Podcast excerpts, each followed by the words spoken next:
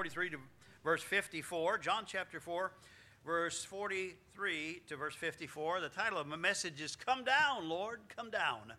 And so, uh, verse 43 and following, if you follow along as we read. Now, after two days, he departed thence, and you remember he was with the Samaritan woman in Samaria, and they were uh, there. We, uh, we talked about that. After two days, he departed thence and went into Galilee. For Jesus himself testified that a prophet hath no honor in his own country. And when he was come into Galilee, the Galileans received him, having seen all the things that he did at Jerusalem at the feast. For they also went unto the feast. So Jesus came again unto Cana of Galilee, where he made the water wine. And there was a certain nobleman whose son was sick at Capernaum.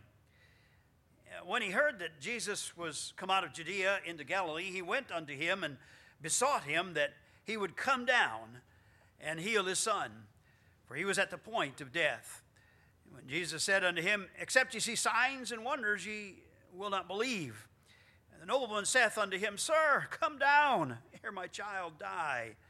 And Jesus saith unto him, Go thy way, thy son liveth. And the man believed the word that Jesus had spoken unto him, and he went his way. And as he now going down, his servants met him and told him, saying, Thy son liveth. Then inquired he of them the hour when he began to amend. And they said unto him, Yesterday at the seventh hour the fever left him. So the father knew that it was at the same hour in which Jesus said unto him, Thy son liveth. And himself believed in his whole house. This again is the second miracle which Jesus did when he was come out of Judea into Galilee. Our Heavenly Father, we ask that you would open our eyes as we think about this faith of this uh, nobleman's son and the effect of that faith and the, uh, the lessons that are there for us today. We pray you'd uh, uh bless us as we consider where our faith is and, and uh, that uh, there be those that have not yet placed their faith in the word of Jesus Christ, that today they would come to know him as their Savior. I pray for us that need to grow in faith that you'd help us with that too. Ask your blessing on the preparations for camp and all the other things going on for that. We pray that there'll be a, a great week there at camp and, and your blessings on the preaching and the fellowship and the times together, and that you'd get our young people up and back safely and help them to grow in Christ in this uh, week ahead. We thank you for our nation, the freedom and the independence that we have from uh, England and the uh, and the fact that that always reminds us of the independence that we can have in Christ as uh, children of God. We ask your blessing on this uh, word now, and we pray it in Jesus' name. Amen. And if you would just remain. Chapter 4 again, and the title of the message, Come Down. And he said, Sir, come down. One hurdle that Muslims have in considering the truth of the Lord Jesus Christ is the idea that God would come down. They can't conceive of that, that uh, God would come down, that God would, any, in any sense, humble himself to come down.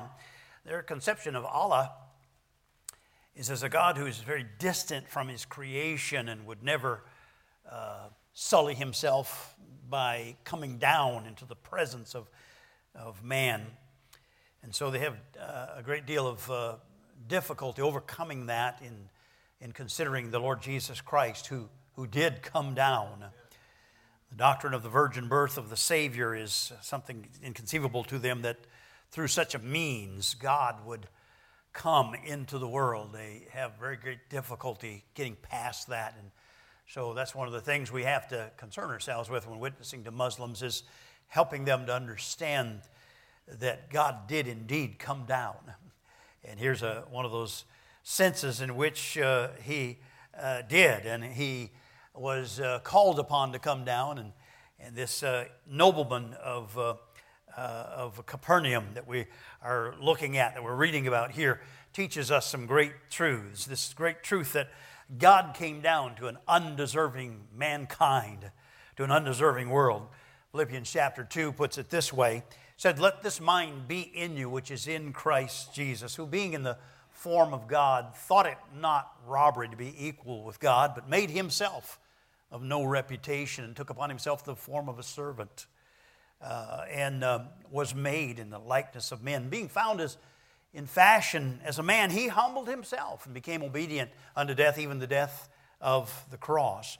And it says, Wherefore God highly exalted him and gave him a name which is above every name. That at the name of Jesus every knee should bow and every tongue should confess of things in heaven and things in earth and things under the earth. And that every tongue should confess that Jesus Christ is Lord to the glory of God the Father.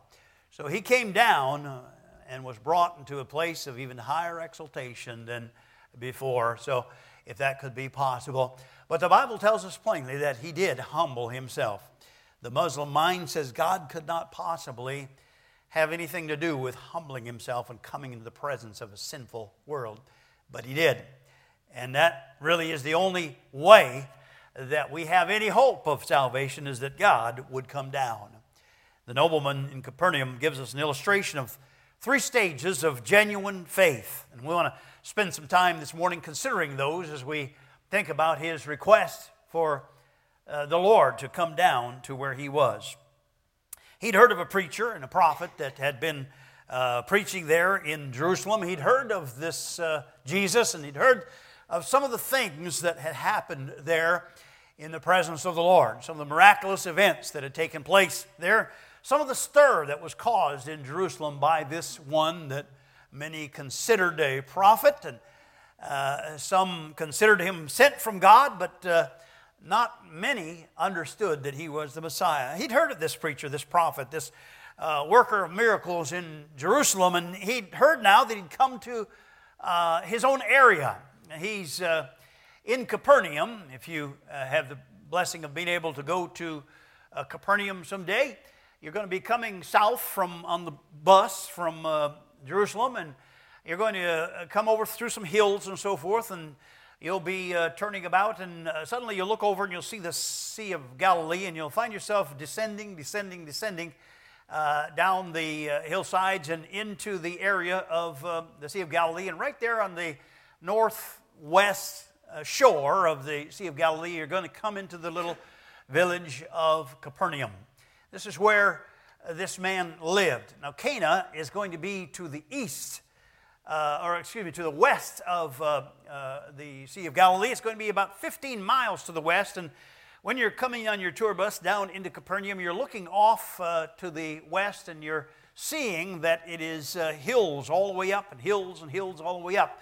And so Cana is 15 miles up in the hills from where uh, Capernaum is. So when he says come down, it's literally that he's coming down from the, going to be coming down from Cana to Capernaum, down the hillsides, down into the uh, low area there by the sea, the shores of the Sea of Galilee. That's what he's asking for him to do.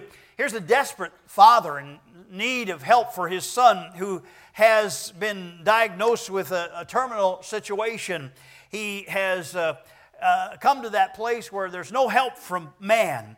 And so the, the uh, first stage of faith, if you will, is uh, kicking in here for this uh, nobleman of Capernaum. The first stage of faith we might call seeking. Seeking.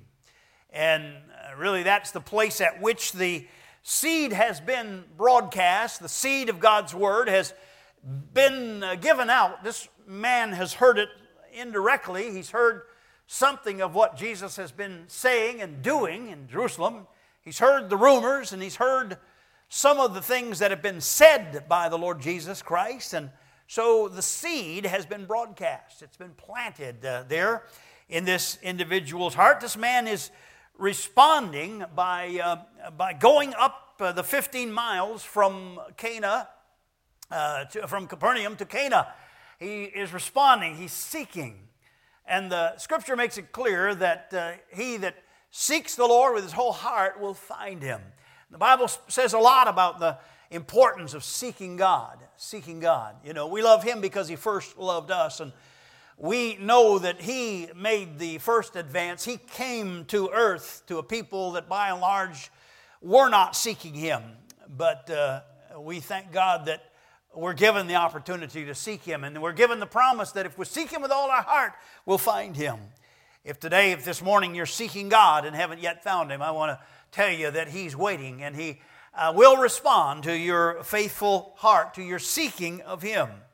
So the seed was broadcast, and the Bible describes faith, uh, faith's beginning stages, if you will, like that, like a mustard seed. Uh, The Lord Jesus said, uh, you know, it's a, uh, it's, it's a, uh, begins as something very small. A mustard seed, uh, a grain of mustard seed is very insignificant, hardly, hardly can see it. It's one of the smaller seeds, one of the smallest of seeds. And yet it's compared to this seeking faith, this starting point of faith. Uh, faith does not begin fully grown, fully mature. That's apparent from the scriptures. We read in the Bible in uh, 2 Thessalonians chapter 1, verse 3, we see these words. We are bound to thank God always for you, brethren, as it is meet, because that your faith groweth exceedingly. Your faith groweth exceedingly. So here was these, uh, the uh, Thessalonian believers in the church there, and they had been uh, hearing the word preached. They'd been reading the, the word. They'd been studying principally what they had at this time was the Old Testament. They had some of the testimony of the apostles and, and that, but principally what they were getting was what Paul was preaching to them. And, and what Paul was preaching was how that Jesus fulfilled all the, uh, all the Old Testament scriptures. That's what Jesus preached. When he preached, he preached the Old Testament. He preached the scriptures of the Old Testament, and, and, and he showed, uh, such as the disciples on the road to Emmaus, that these are they which speak of me. And so he preached uh, the, the Savior, he preached himself as the Messiah, but he certainly used uh, primarily used the Old Testament scriptures in doing that. You, I, you and I, as New Testament Christians, certainly do not want to neglect the Old Testament. The value of the Old Testament is inestimable in our lives.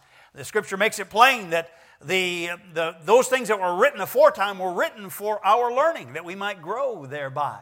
So we're, uh, we're to uh, give as high regard to the Old Testament as we are the New. There's not some there's not some substandard scripture and some that are better than others. You know, every word of God is pure. The Bible makes it plain, and so we need we don't just need the scriptures that we find in the New Testament. We need those that we find in the Old Testament to have the foundation for what the New Testament tells us. I thank God for that. Now, the New Testament's a lot quicker read. You could read it through much more rapidly than you could read the Old Testament through. And the New Testament has more practical applications of the Scriptures to our lives, our daily lives, than, than we see directly in the Old Testament. And that's, that's true. That's why it's, uh, you're drawn to it. But it'd be a good practice for you. Uh, this is something I've done for several years, is to, in my Bible reading, I try to read the Old Testament, Old Testament through at least once and the New Testament at least twice during the course of a year. And that's been a help to me and a blessing to me as I see more and more every year that I read it, I see more and more of why it's important for us to get what's there in the Old Testament, not to neglect that.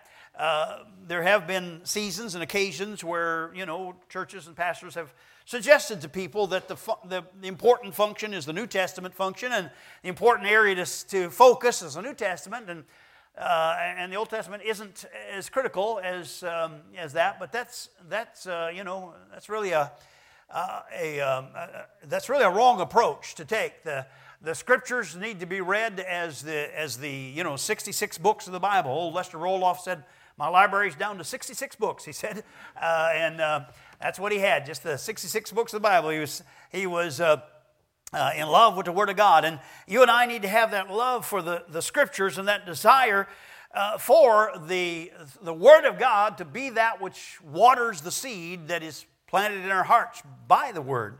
So the, uh, the uh, idea of faith growing, and he said, Your faith groweth exceedingly. That tells us something else, too, about the nature of faith, the nature of faith, that your faith uh, starts small as a grain of mustard seed and you know, the, the Lord Jesus told the disciples in the early stages, He said, Oh, ye of what? Of little faith. Yeah, of little faith. Glad they had some, you know, I'm glad they had the beginning stages. I'm glad they had that seeking faith and that desire for growing faith, but they had a long, long way to go. And don't we have a long way to go? Eh, he says, Your faith groweth exceedingly. Suggests that faith can grow a little or it can grow a lot. And so we have the opportunity uh, before the Lord as we let the Word of God do what it will do in our hearts to let our faith grow exceedingly. Uh, right now, you're thinking, oh, I don't need it that much. I mean, economy's good. Uh, things are going okay. Um, I got my job. You know, everybody's working. We, you know, we, we're there. Uh, we're, uh, you know, I don't have uh, terminal disease like this young man did in the, in the account here. My, my son's not at the point of death.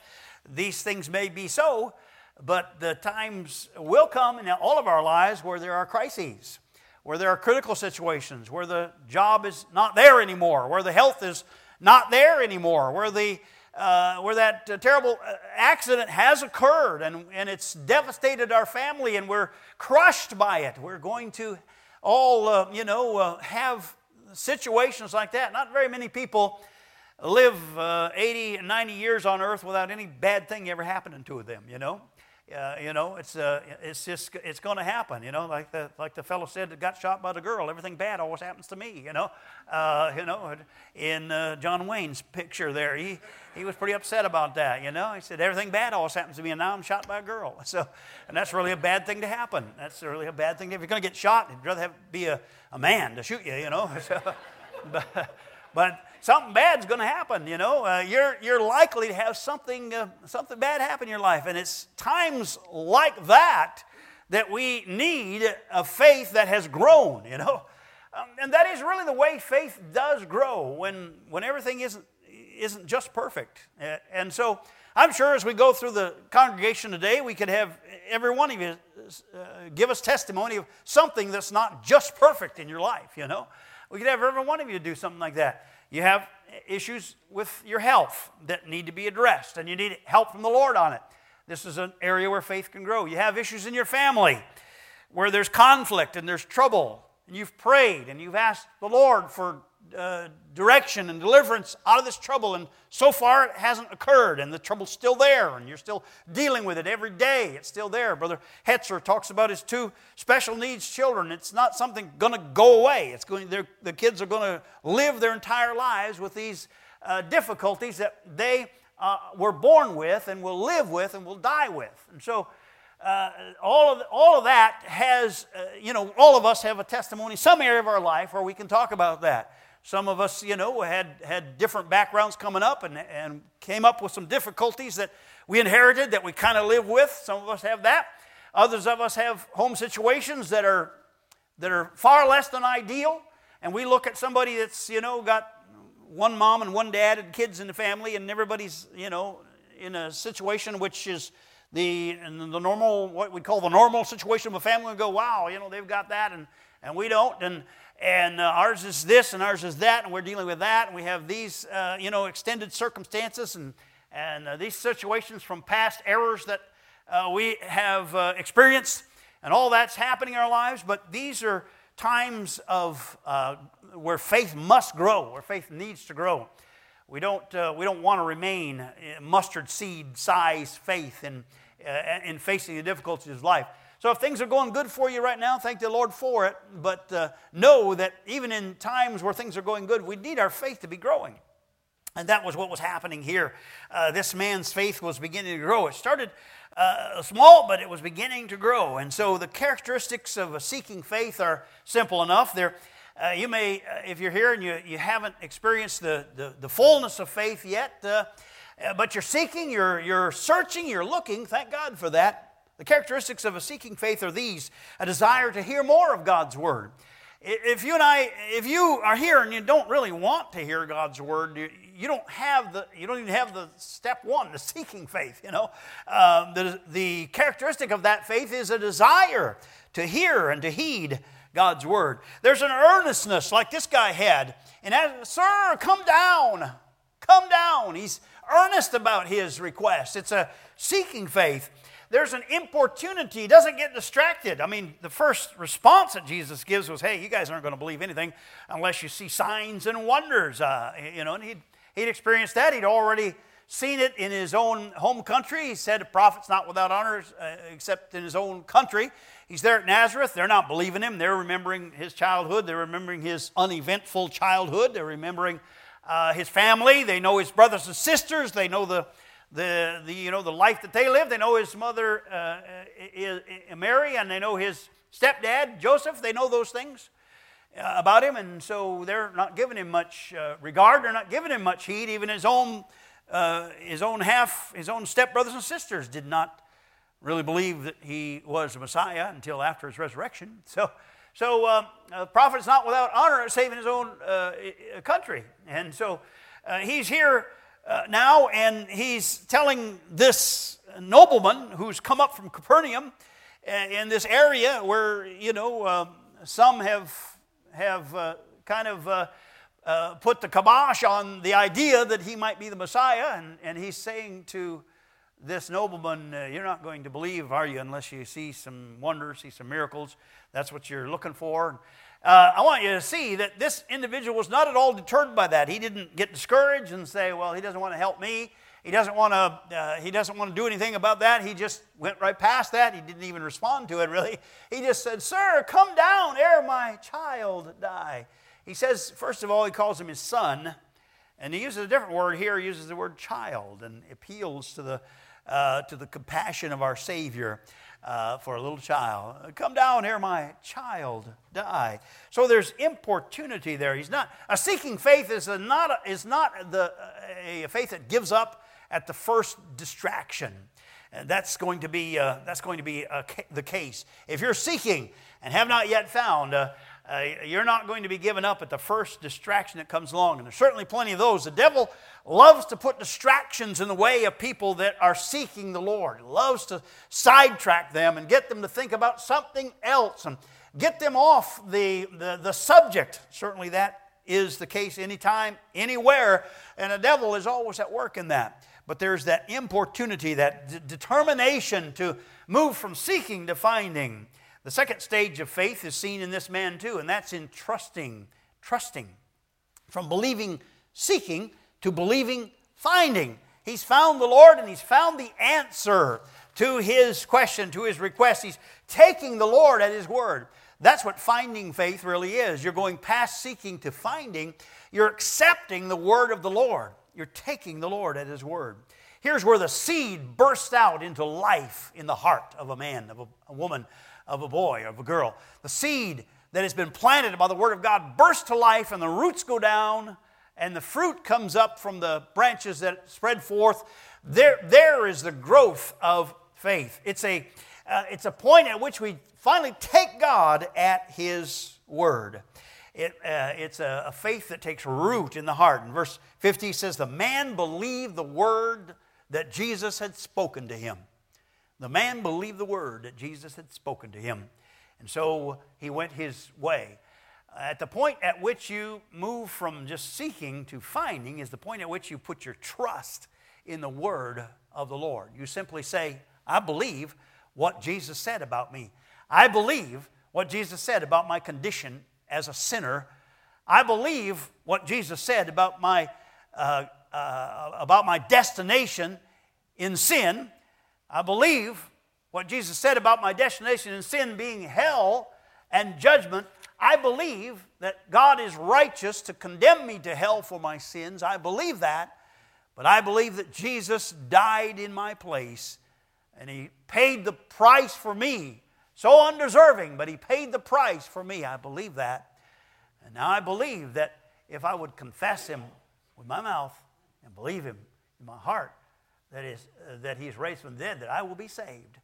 And so you just move to trusting what He said about being saved. You trust what He said about being saved. And so uh, it is that your faith germinates and you become uh, a different person. You enter into that state of peace of soul and mind. I remember vividly the getting up off my knees after I uh, prayed and confessed Christ as my Savior and called on Him and saved my soul at the age of 18, I vividly remember the difference. I vividly remember the burden being lifted. I vividly remember the peace that replaced the turmoil that was in my heart before that. I remember that very well. Now, if you're saved as a youngster, four, uh, three, four or five years old, you know, obviously not, it's going to be a little different experience than I'm talking about here at 18 years old. Uh, you, you, you will not have experienced the degree of turmoil and, and emptiness and vacuousness that I did before I came to Christ. Uh, that's apparent. But there is a difference that's made in anyone that's trusted Christ as their Savior. There is a peace that passeth all understanding. There is this sense that my soul and my mind are right with God. So he had that. You notice it in some of the things that occurred with him. He didn't grab his reins of his horse, jump on the saddle, and gallop full speed back home. He could have made it on a horse, on a horseback, he could have made it that 15 miles up the hill in an hour or two, you know, if he'd really thrashed his horse good. Um, he could have made it in an hour or two, but the Bible says he, he went the next day. So his confidence in what Jesus had said that it was true that his son was healed, you know, he said, Go thy way, thy son is healed. He's well, he's fine now. His confidence was strong enough to where that he didn't rush to see if it was so. He didn't rush back to see if, if it wasn't so, maybe what else could he possibly do to help his son. He just put his confidence in the, in the word of Jesus Christ. And that's what you and I need to do as well. Uh, trust isn't shaken by changing circumstances. Trust isn't shaken by changing conditions. You can say, well, I'm trusting God now because, you know, things are pretty good and I'm okay. Uh, you, you'll, if your trust is genuine, you'll trust God just as much when things aren't pretty good and things aren't okay. So, uh, uh, what uh, kind of faith is it, though, that says, well, I'm trusting God, I'm trusting God as long as things go well for me? That's not real faith at all. Um, it, it's, it's, thing, it's when things aren't going well that we really need that. Job said it this way he didn't understand what was going on, he couldn't get it, he couldn't conceive of it. He's trying to figure out every reason why he was going through what he went through. He's trying to determine if there's something that he missed in his life that he hadn't confessed, that he hadn't forsaken. He's trying to determine if it was something to his family or was it a, you know, was it some kind of a, a, a sin that was hidden deep in his soul that he had not recognized and he couldn't, he couldn't make head or tail of it. And he just, you know, he was at, a, at his wits' end. He was at a loss for what to think.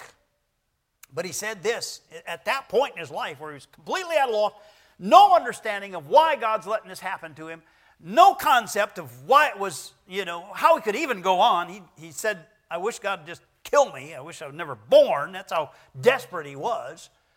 And yet he said, Though he slay me, yet will I trust him. He said, Even if he kills me, I'm going to trust him till, till he does kill me. And that's the kind of faith we're talking about here that can't be shaken by changes in circumstance. Uh, someone said it this way don't doubt in the dark times what God has revealed to you in the light. That's a great thing to remember in those difficult seasons.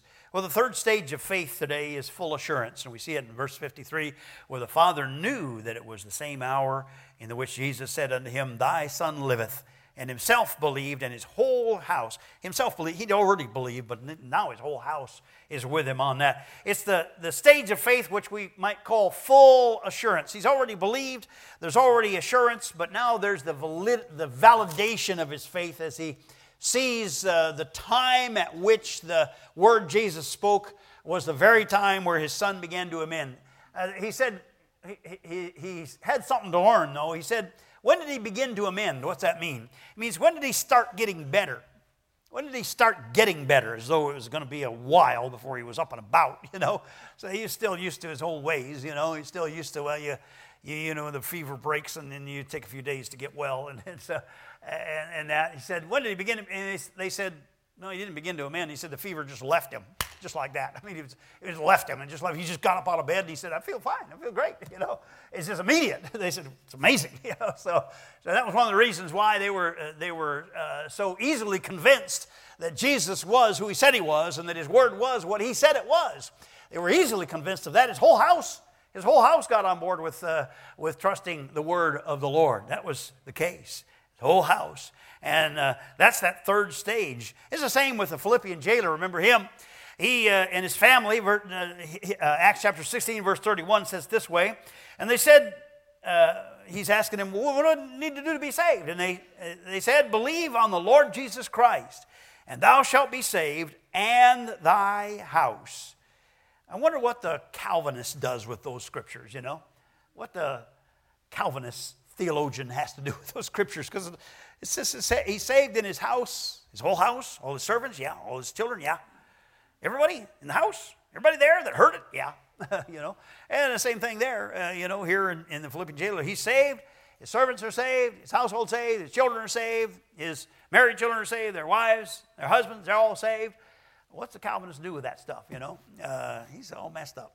Brother Calvin is all messed up in that area. I thank God we don't have to follow Brother Calvin, but we can follow the Lord Jesus Christ. so, uh, and so here he is. He, he, he believes, and all of his house believes, and they spake unto him the word of the Lord to all that were in his house. And the Philippian jailer says he took them the same hour of the night and uh, washed their stripes, Paul's and Silas. And he was baptized, he and all his, all his house, straightway, right now. And when they had uh, uh, brought them into his house, he set meat before them and rejoiced, believing in God with all his house. Three times there in that brief passage of Scripture, the Lord wants us to get it clear in our minds that everybody there in that household put their faith in the Word of Christ and, and the Word of Christ, which was preached by Paul. They trusted in that Word, and all of them were saved. All of them were scripturally baptized that day, and, and all his house. So the third stage of faith is that, that full assurance of uh, what you're trusting in and what you're believing that it is so. How many ways has the Lord assured us of that faith that is real? How many times in your life has the Lord made it clear to you that that faith is something that you can rest your soul, your eternity on? How many, how many different ways has God proved His mercy, grace, and love to, to us and on a daily basis? And how many times do we have to see it to rest in full assurance? You know, that's what I'm talking about. The seeking stage. Don't quit before, if you're here seeking, don't quit before finding. I'm reading the account of a man by the name of Nabeel Qureshi. He is uh, converted. He's a child of God now. He's trusted Christ as his Savior. He was a committed uh, Muslim.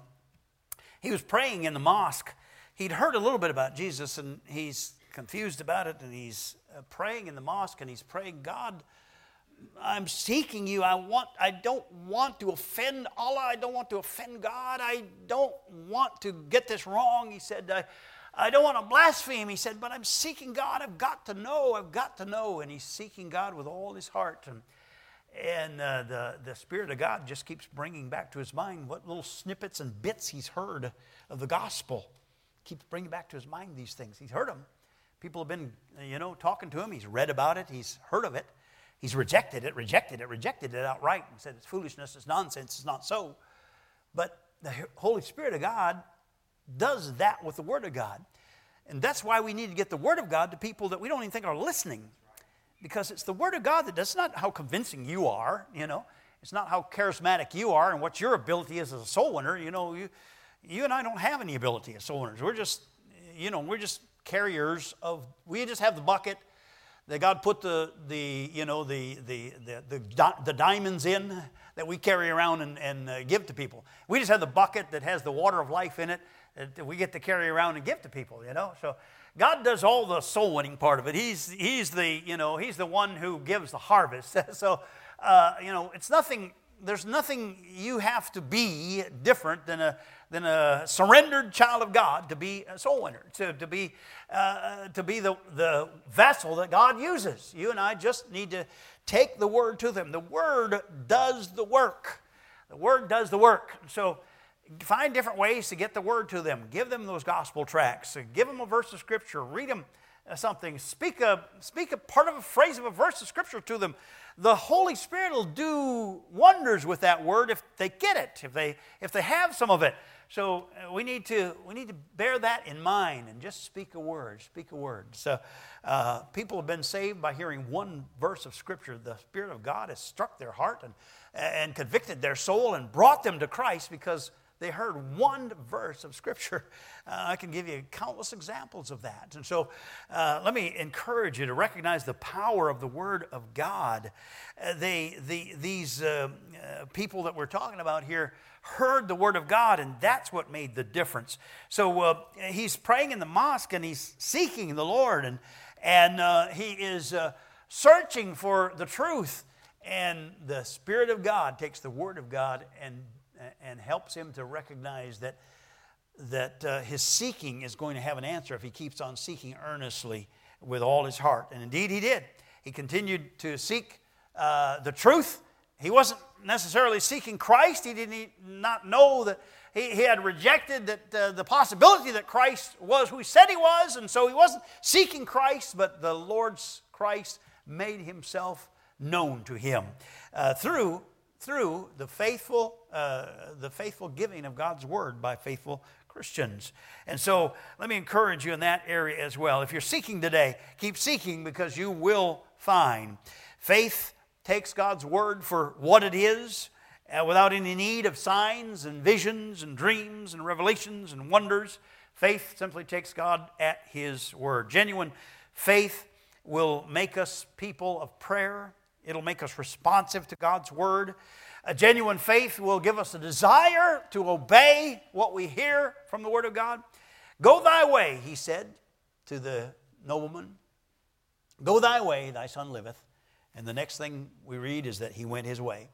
He did exactly what Jesus told him to do. Genuine faith also affects others in our circles of influence. Is anybody else touched in your life by the fact you claim to be a Christian? Anyone else influenced for Christ by the fact you claim to be a child of God? I hope that is so. It should be so for all of us. It's not as much for any of us as it should be, but it certainly should be so that our circle of influence ought to know that we're a Christian and ought to be influenced for right. Uh, God help us if we as a Christian are more of an influence against Christ than for Him in the way we live, and the choices we make, and the things we do, and the speech that comes out of our mouth, and the attitudes that we have. God help us not to be one whose circle of influence is the opposite of what it should be because there's so many faults in our way of living that people are distracted from Christ rather than attracted to Him. Genuine faith will make a difference in that area in our lives as well. So I ask you the question this morning Do you have genuine faith? And if it is genuine, do you have a faith that is growing? Let's stand together and give an invitation.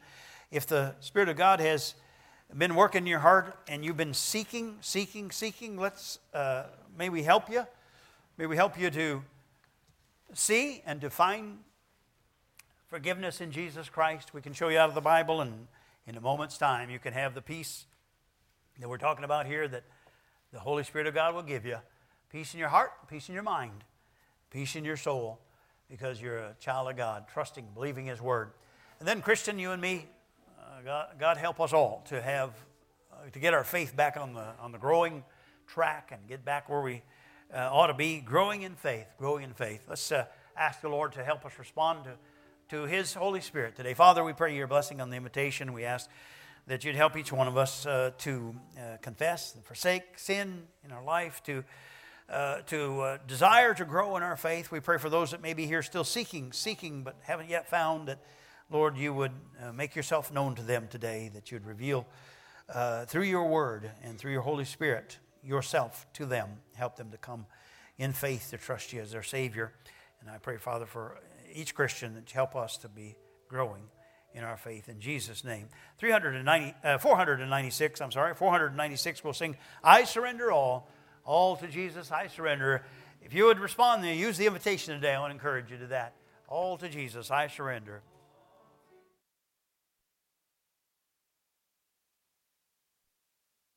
Him I freely give.